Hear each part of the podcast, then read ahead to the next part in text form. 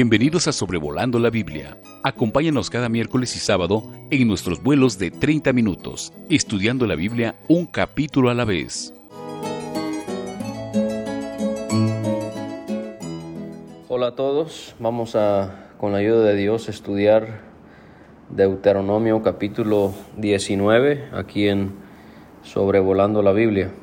En los versículos 1 a 13 vamos a volver a considerar el tema de las ciudades de refugio que ya hemos visto en los libros de la ley y en los versículos 14 a 21 vamos a ver el tema sobre el respeto eh, al límite de las propiedades. Así que le animo a que si no lo ha hecho pueda leer el capítulo 19 de este quinto libro de la ley el libro de Deuteronomio. Veamos entonces lo que el Señor estipuló para Israel en cuanto a las ciudades de refugio en los primeros 13 versículos.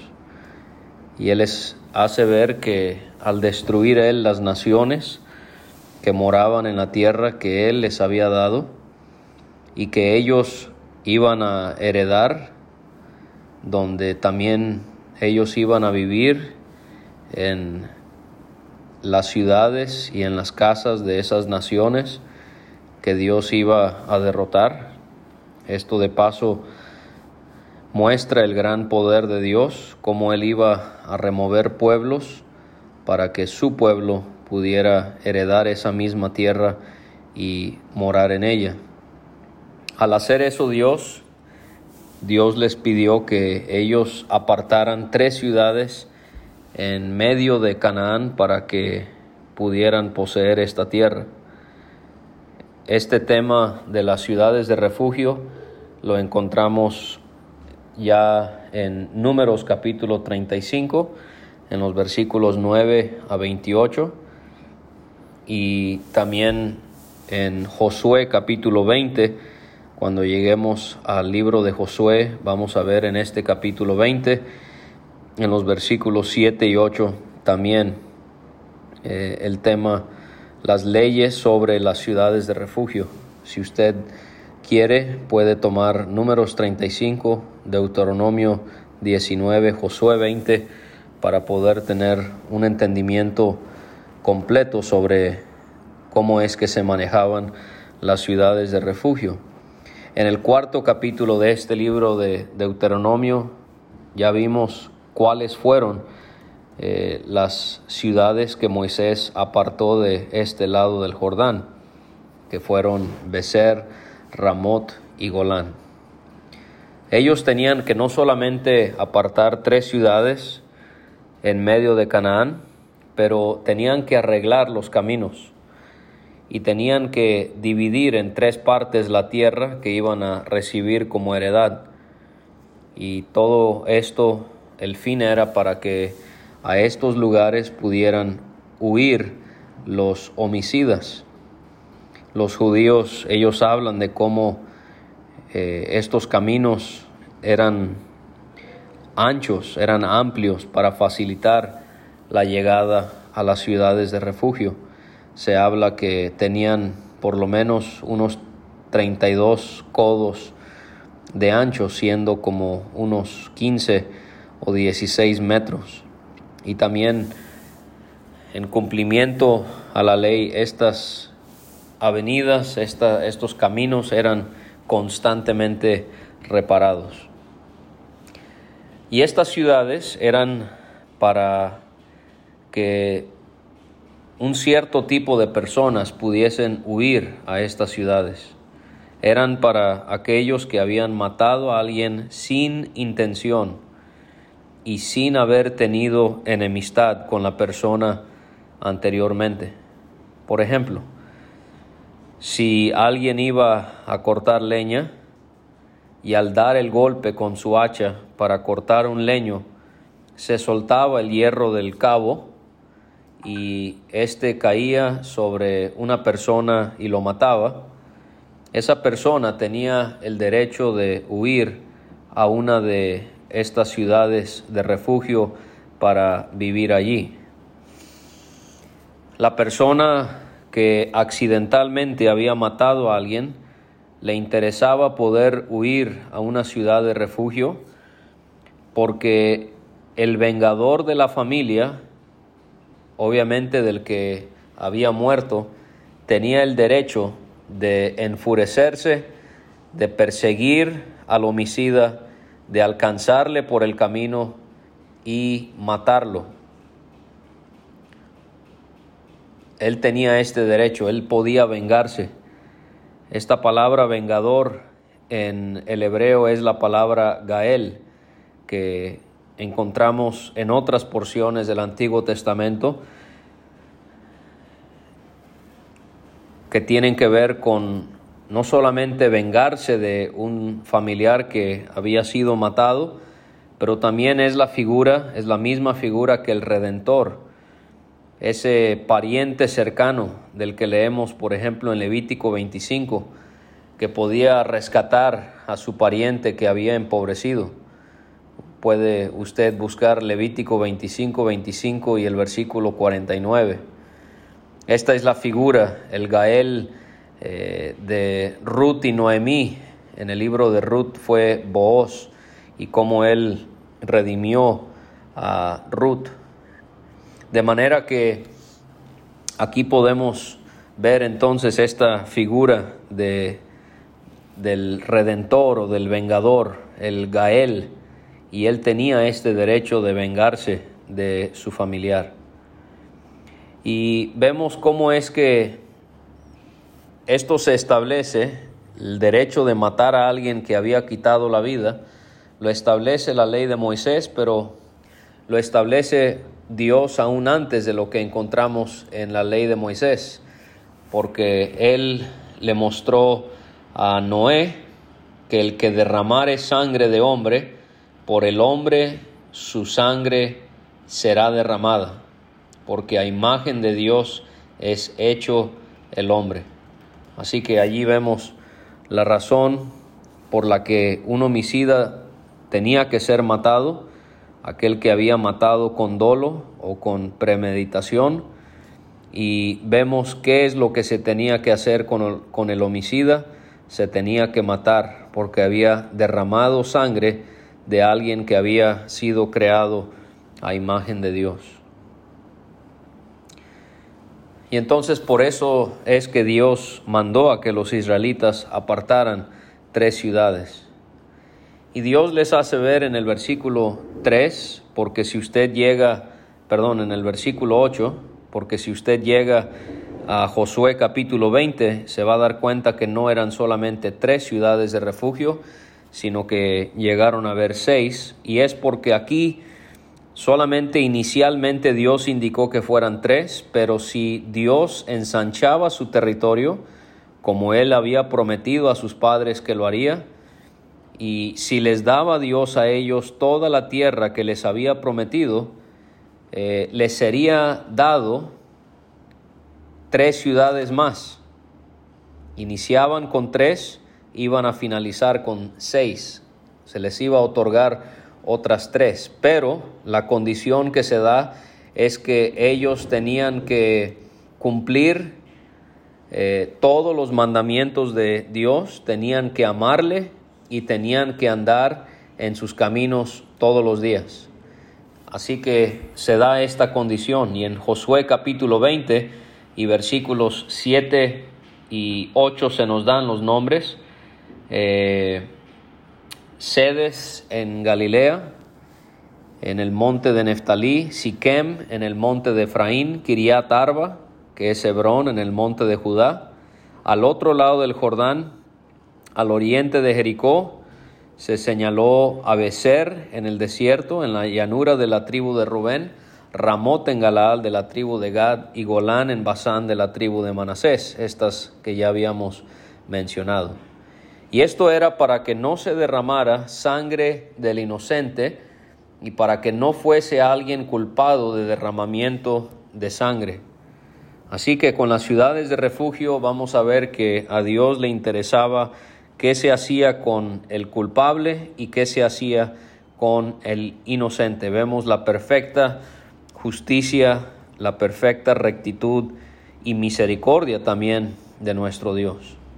Y si alguien había aborrecido a su prójimo y lo acechaba, y se levantaba contra él y lo hería de muerte, aquí hay un problema, porque para una persona así no había eh, un lugar en la ciudad de refugio. Si esto ocurría, entonces cuando esta persona había huido a una de las ciudades, los ancianos de la ciudad enviaban a llamar a esa persona, lo sacaban de la ciudad, lo entregaban en mano del vengador de la sangre para que fuese matado. Esta persona no podía permanecer en la ciudad de refugio porque era culpable al haber matado con dolo o premeditación. Aquí ya no es ese ejemplo del hombre que salió a cortar leña y que el cabo del hacha salió volando y le cayó a alguien y lo mató. Aquí estamos hablando de alguien que tenía cuentas pendientes o que aborrecía por alguna razón a uno de sus prójimos, lo acechaba, o sea, lo estaba mirando, estuvo buscando cuál fue el tiempo indicado para llevar a cabo este crimen, se levantó contra él y lo mató. Aquí no podía esta persona ir a una ciudad de refugio.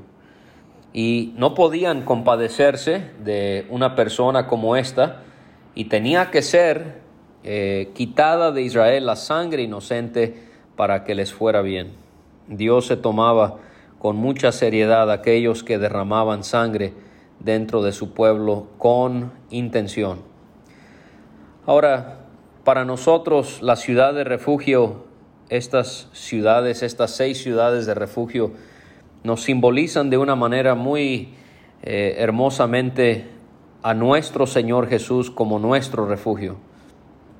Dice en el Salmo 46 y versículo 1, Dios es nuestro amparo y fortaleza, nuestro pronto auxilio en las tribulaciones. Fíjese cómo los seis nombres de estas ciudades podemos relacionarlos con nuestro Señor.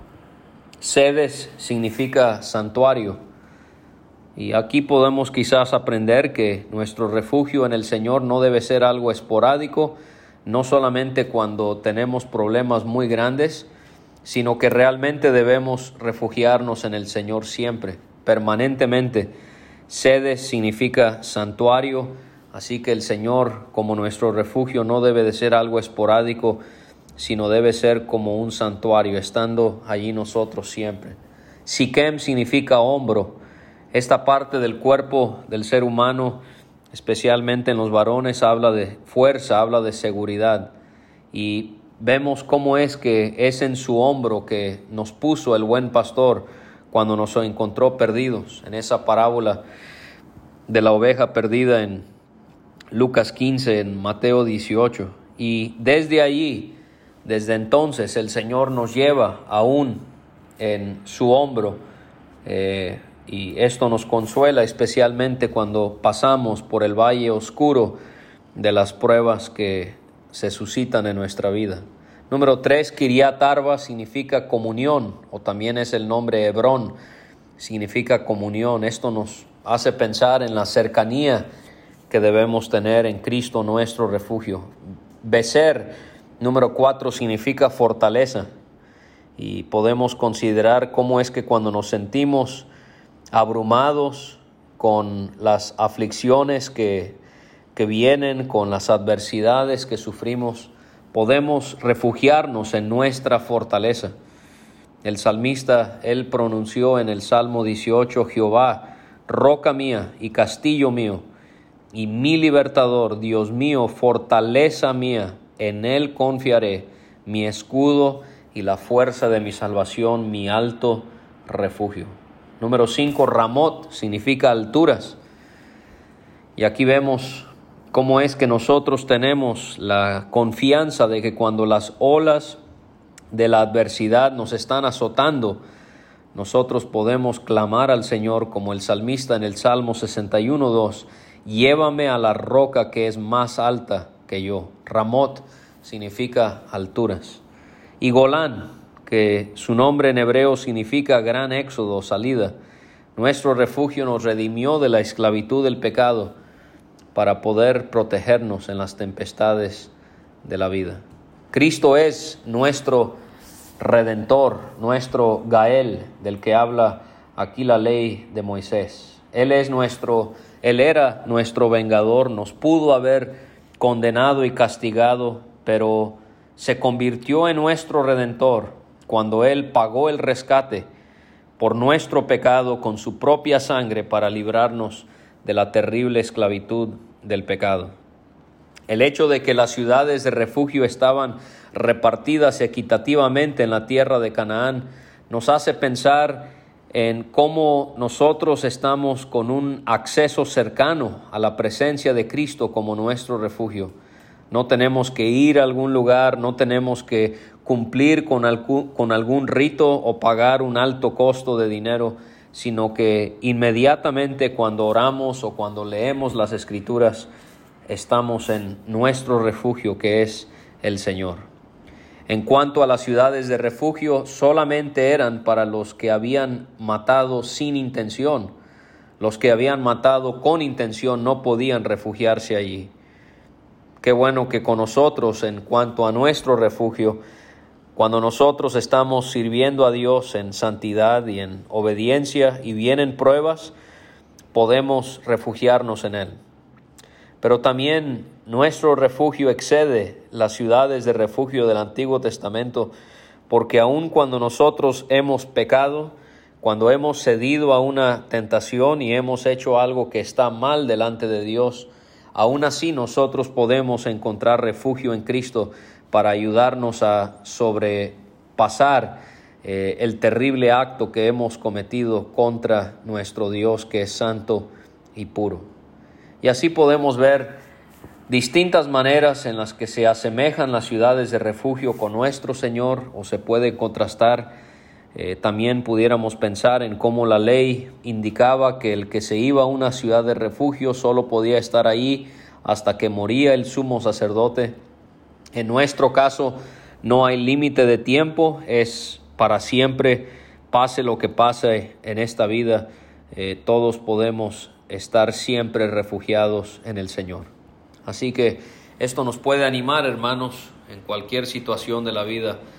Eh, piense que nuestra ciudad de refugio es el Hijo de Dios, el cual nos amó y se entregó a sí mismo por nosotros, aquel que mora en nosotros, aquel que nos habla a través de su palabra, aquel que intercede, intercede por nosotros, aquel que es nuestro sumo sacerdote y nos ayuda en las pruebas y en las tentaciones desde el cielo donde Él está.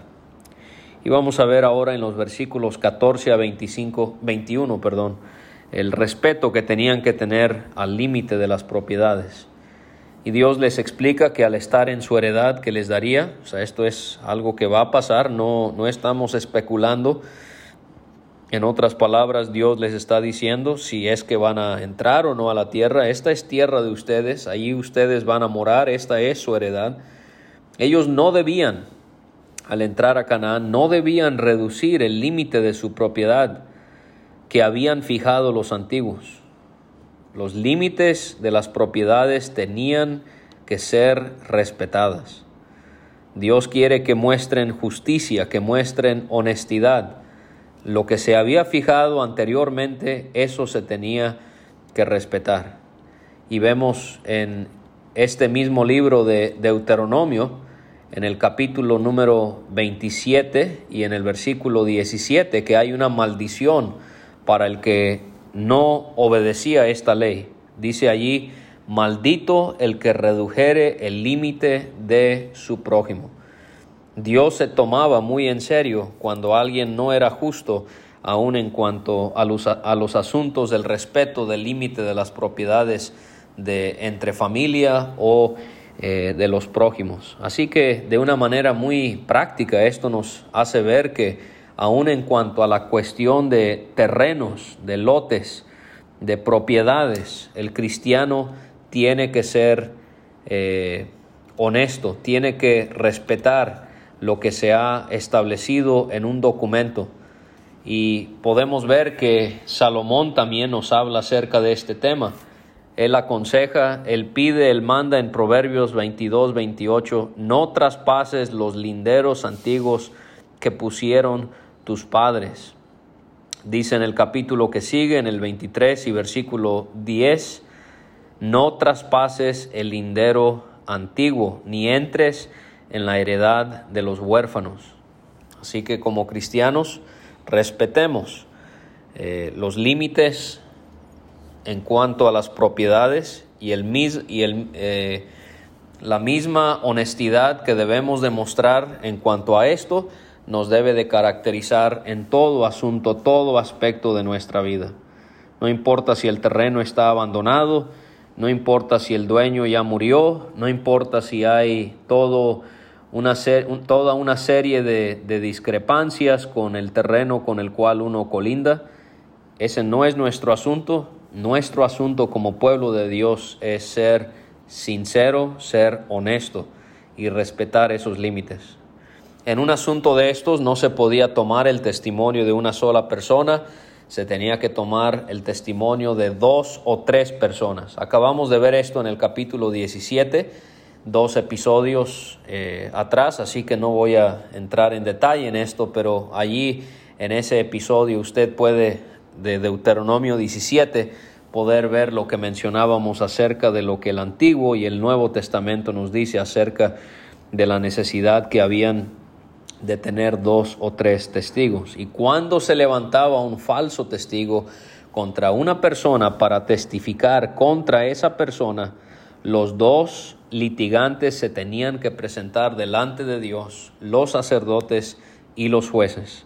Y los jueces debían de inquirir bien el asunto y si el testigo resultaba ser falso y hubiere sido acusado y hubiere acusado falsamente a su prójimo, ellos tenían que hacer, escuche muy bien, esto es muy interesante, ellos tenían que hacer con esa persona según lo que había acusado hacer a la otra persona para quitar el mal en medio de ellos.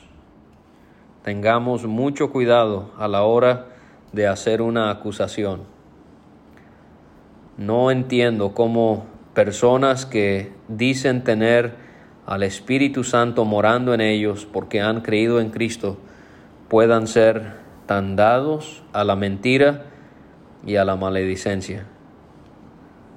Este es un pecado del cual el Nuevo Testamento y el Antiguo también nos habla cómo es que Dios se lo toma tan en serio. La persona que hablaba falso testimonio tenía que ser castigada, castigado severamente.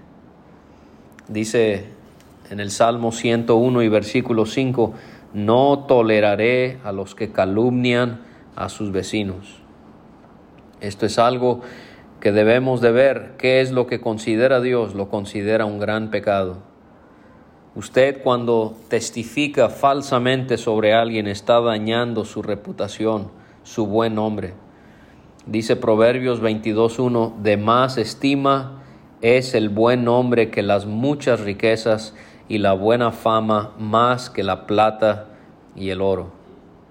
Este es un pecado que no se juzga en las iglesias, pero 1 Corintios capítulo 5 y versículo 11 nos hace ver que cuando una persona es miembro de la iglesia y es hallada que está calumniando, está maldiciendo en el sentido de que está diciendo cosas que son falsas en cuanto a alguien, esa persona tiene que ser juzgado su pecado, tiene que dejar de ser miembro de la iglesia, pasa a ser oyente y cuando se arrepienta de ese pecado, cuando haya reparado el daño que ha causado, entonces puede ser otra vez recibido a la iglesia, añadido a la iglesia. Pero aquí vemos la seriedad que Dios le daba y le sigue dando a este pecado. Debían de hacer con esta persona según lo que había acusado hacer a la otra persona para de esta manera quitar el mal del medio de ellos. Y los que quedaban debían oír y debían temer para que no se volviera a hacer algo semejante a eso. No podían tampoco, así como no podían compadecerse de la persona que introducía este pecado de, de haber matado a alguien con intención. Ahora vemos que no podían compadecerse de alguien que testificaba falsamente. Dios dice, es vida por vida, ojo por ojo, diente por diente, mano por mano y pie por pie. Esto también Él lo establece en Éxodo 21, 24, en Levítico 24, 20. Pero terminemos pensando en lo que el Señor nos enseña acerca de estas palabras. Porque Jesús dice en Mateo 5 y versículo 38, oyeron que fue dicho ojo por ojo y diente por diente, pero yo les digo, no resistan al que es malo, antes a cualquiera que te hiera en la mejilla derecha, vuélvele también la otra. Y al que quiera ponerte a pleito y quitarte la túnica, déjale también la capa. Y a cualquiera que te obligue a llevar carga por una milla, estos eran los soldados romanos que obligaban a los judíos cargar a llevar cargas, el que te obligue a llevar carga por una milla, ve con el dos. Al que te pida, dale, y al que te quiera y al que quiera tomar de ti prestado, no se lo rehuses.